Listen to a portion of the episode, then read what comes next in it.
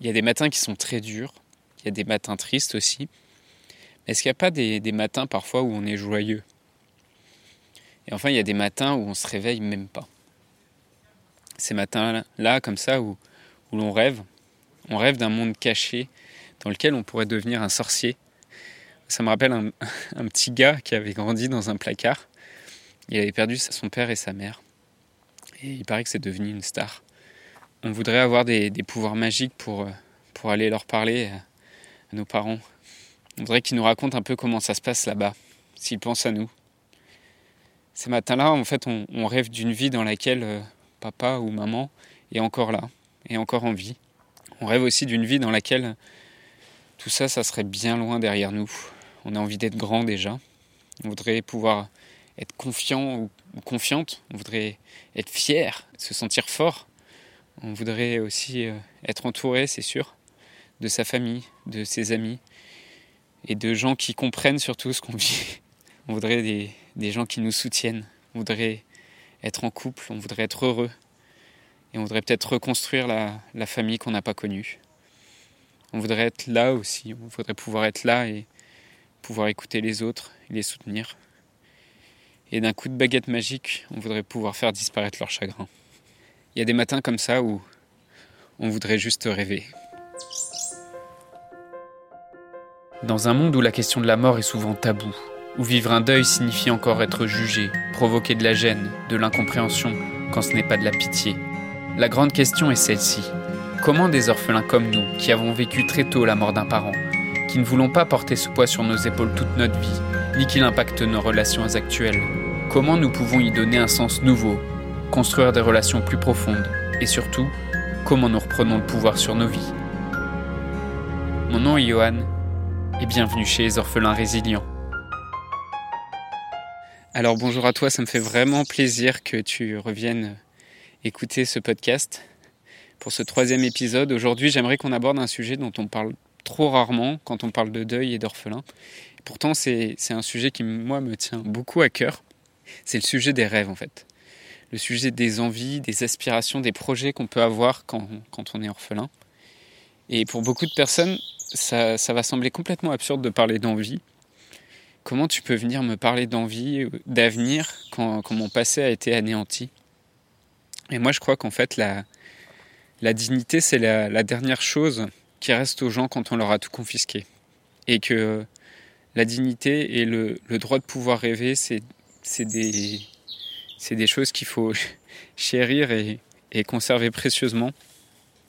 Le droit de rêver, le droit de, par petit pas par petit pas, jour après jour, continuer à, avoir de l'espoir. Et euh, aujourd'hui, on va faire un peu comme hier, on va mettre des mots sur, euh, les rêves qu'on peut avoir et euh, ce qui nous rend vivants et ce qui nous rend heureux. Donc moi, avant de commencer à m'intéresser à, mes rêves, à mes propres projets, j'avais même pas idée qu'en fait, il y avait des modèles à qui je voulais ressembler. Et quand tu as, quand 5 ans ou quand tu es, quand es, adolescent, quand tu es jeune, et euh, que tu es un orphelin, bah, tu sais pas que cette histoire, elle a pu arriver à d'autres personnes et d'autres personnes qui sont devenues des adultes et qui sont parfois des adultes même très épanouis ou même des célébrités qui sont passées par les mêmes épreuves. Et euh, je vais te donner quelques exemples. Marilyn Monroe, Malcolm X, Coco Chanel, Orson Welles et il y en a plein d'autres.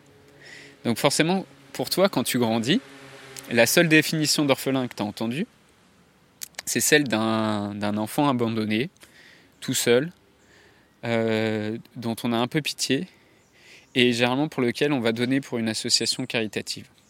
Donc quand c'est cette image que te renvoie la société, forcément c'est difficile de se sentir confiant par rapport à ton vécu. Et quand moi, petit enfant de 5 ans, on me dit que parce que je suis orphelin, j'ai rien à offrir au monde, que j'ai rien à créer, qu'on prend pitié pour les orphelins, en fait, on me retire mon pouvoir. Alors je dis pas que c'est forcément ce que les gens veulent signifier quand euh, ils prennent pitié pour des orphelins. Mais en tout cas, c'est ce que l'imaginaire collectif t'apprend. Pourtant, moi, j'estime que j'ai vécu une enfance heureuse. J'ai grandi euh, près de la mer en Bretagne, dans le, dans le golfe du Morbihan. Et euh, j'estime que j'ai une enfance que beaucoup de personnes pourraient m'envier. Et en tout cas, je suis, je suis si fier de mon enfance. Et euh, en grandissant, j'aurais, bien aimé rencontrer un, orphelin devenu adulte qui, qui aurait construit une vie inspirante et formidable et qui me dise je comprends tes douleurs, je comprends tes difficultés. Je sais que le chemin sera dur, peut-être il sera long, mais en tout cas, il y a une issue. Et il y a un moment où, euh, où tu as pris du recul, où tu as appris ce que la vie avait cherché à t'apprendre et où tu es plus apaisé. J'aurais aimé qu'on me, montre aussi que euh, toute cette souffrance, c'était une source de créativité et d'innovation incroyable. On n'en parle pas très souvent, mais l'innovation, elle apparaît pas parce que quelqu'un est dans des circonstances idéales, que tout va bien, que tout va bien dans le meilleur des mondes. L'innovation, elle arrive. L'art se crée à cause de la souffrance. Et donc, quand on sait accueillir cette souffrance, c'est quand on apprend à l'écouter, c'est là qu'on peut créer des choses aussi merveilleuses. J'ai découvert très tard en fait qu'il y avait des, personnes, orphelines ou pas, qui pouvaient m'inspirer. Et euh, moi, depuis que je le sais, je m'en sers pour, pour écrire mes rêves, pour écrire mes envies.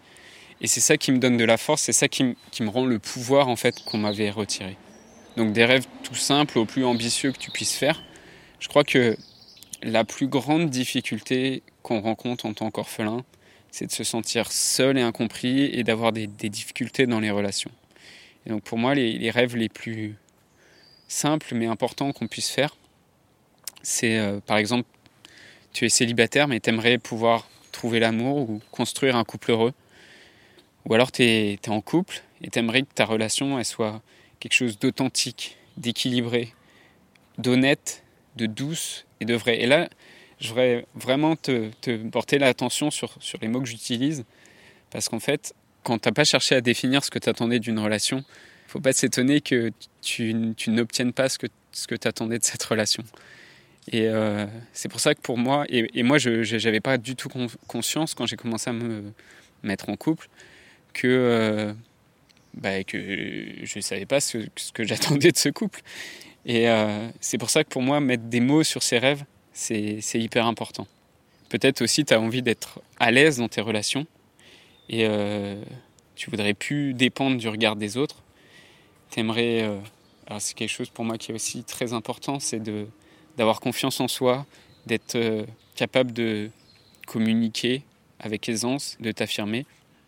Pour un orphelin qui se sent isolé incompris, bah forcément, ce pas des choses qui sont évidentes au premier abord. Et de pouvoir parler de ce, ce sujet douloureux sans crainte d'être jugé aussi, c'est quelque chose qui est important et, auquel on peut rêver et euh, savoir, euh, savoir écouter ses émotions, qu'elles viennent plus impacter tes relations, que tu sois capable aussi d'écouter les émotions des autres. Et, euh, quelque chose de fondamental, c'est quand on a vécu une jeunesse aussi qui puisse être aussi douloureuse, de pouvoir retrouver du sens dans la vie. Donc voilà, je voudrais que, que tu t'autorises à, rêver à ça, à imaginer ça. je voudrais que tu me dises, toi, est-ce que ça résonne en toi ce que je te partage? Est-ce que tu as des rêves, des envies par rapport, à, par rapport à ce que tu as vécu ou par rapport à ce que tu voudrais vivre? Des plus simples aux plus, plus ambitieux? Ben, Je te propose de venir les partager avec nous sur le groupe Facebook des orphelins résilients. Je voudrais te remercier d'avoir écouté cet épisode et j'espère sincèrement que ce que je t'ai partagé aujourd'hui t'a aidé. Si ça t'a aidé, alors assure-toi de le partager avec quelqu'un d'autre qui en a besoin.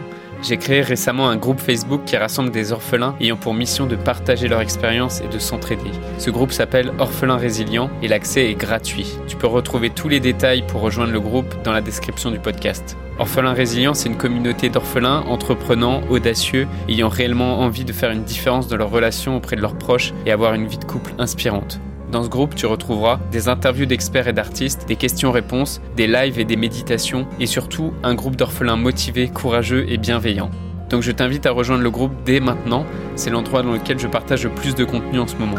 Le podcast Orphelin Résilient, c'est un nouvel épisode tous les jours du lundi au vendredi à 8h. Merci encore pour ton écoute. Je te laisse découvrir le sujet du prochain épisode. À très vite. Dans le prochain épisode, je te raconterai mon histoire en tant qu'orphelin, comment j'ai grandi.